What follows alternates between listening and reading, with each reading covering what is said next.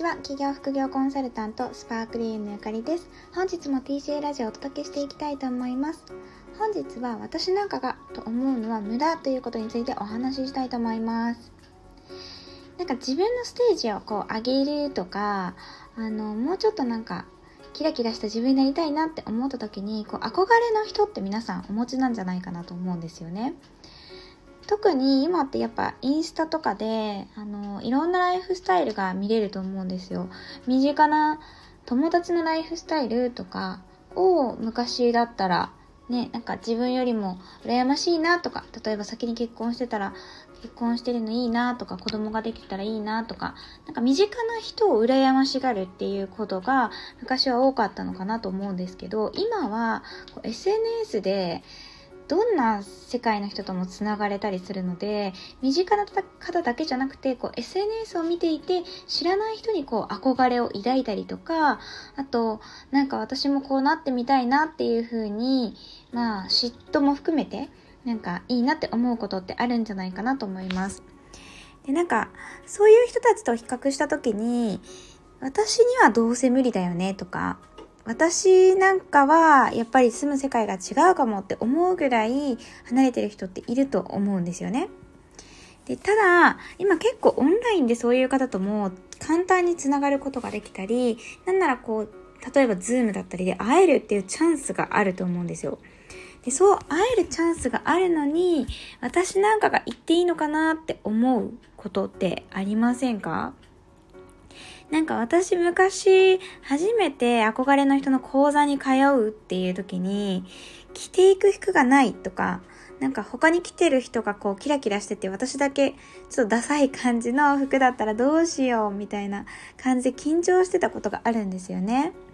特になんか私が一番最初に通った講座ってファッションの講座だったのであのイメージコンサルタントでこうファッションを学びたいっていう方が集まる場だったので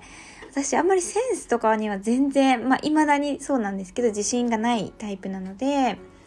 なんかこう私だけセンスなかったら嫌だなとかっていうふうに思って、なんかその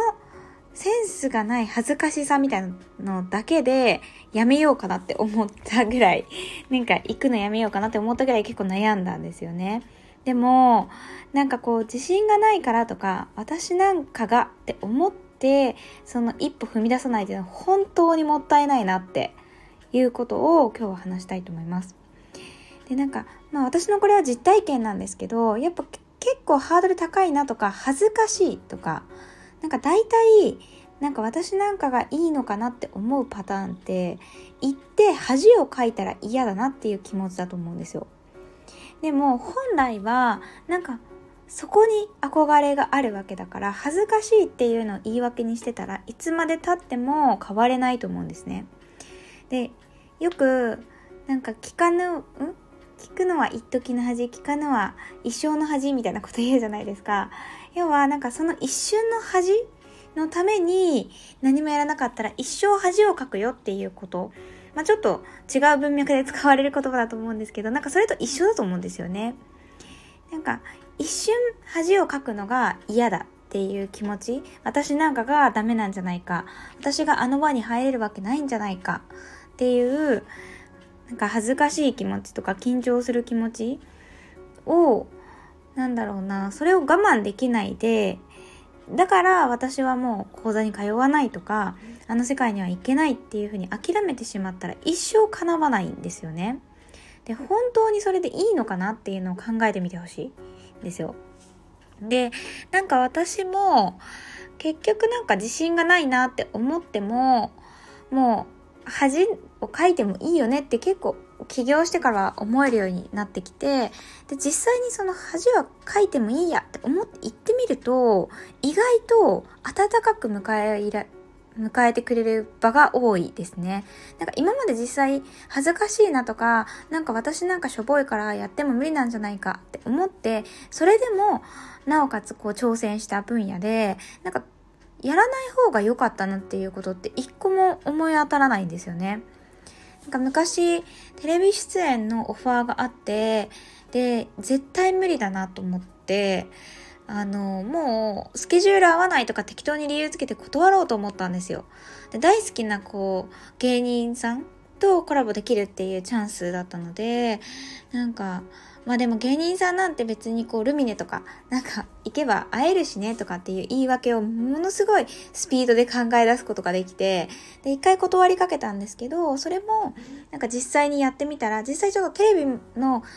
えっと、オンエアには繋がらなかったんですけど、あの、そういうコネクションができたりとか、実際にテレビ取材のやり方が分かったりとかっていうことがあったので、やらなく、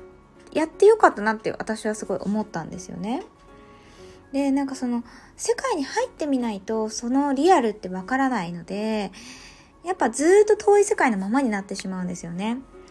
でいつまでたっても自信を持ってこう会いに行けるとかチャレンジできるっていう日は来ないですけど逆に勇気を出して会いに行ったり、まあ、こう実際チャレンジしてみるといきなりぐっとこう理想だったものがすごい手触り感のある目標に変わるんですよね。なのでこう一瞬でもその世界に入るとか触れてみるって本当に大事だしそれが夢を叶えるスピードをすごく速めることなのでぜひ皆さんもチャレンジしていただけたらなと思いますということで今日もこの辺で終わりにしたいと思います本日もご視聴いただきありがとうございました。TCA ラジオではビジネスやキャリアアップに役立つ情報や現役パラレルキャリアのゆかりのライフスタイルなどをお届けしています。次回もぜひ聴いていただけたら嬉しいです。ありがとうございました。バイバーイ。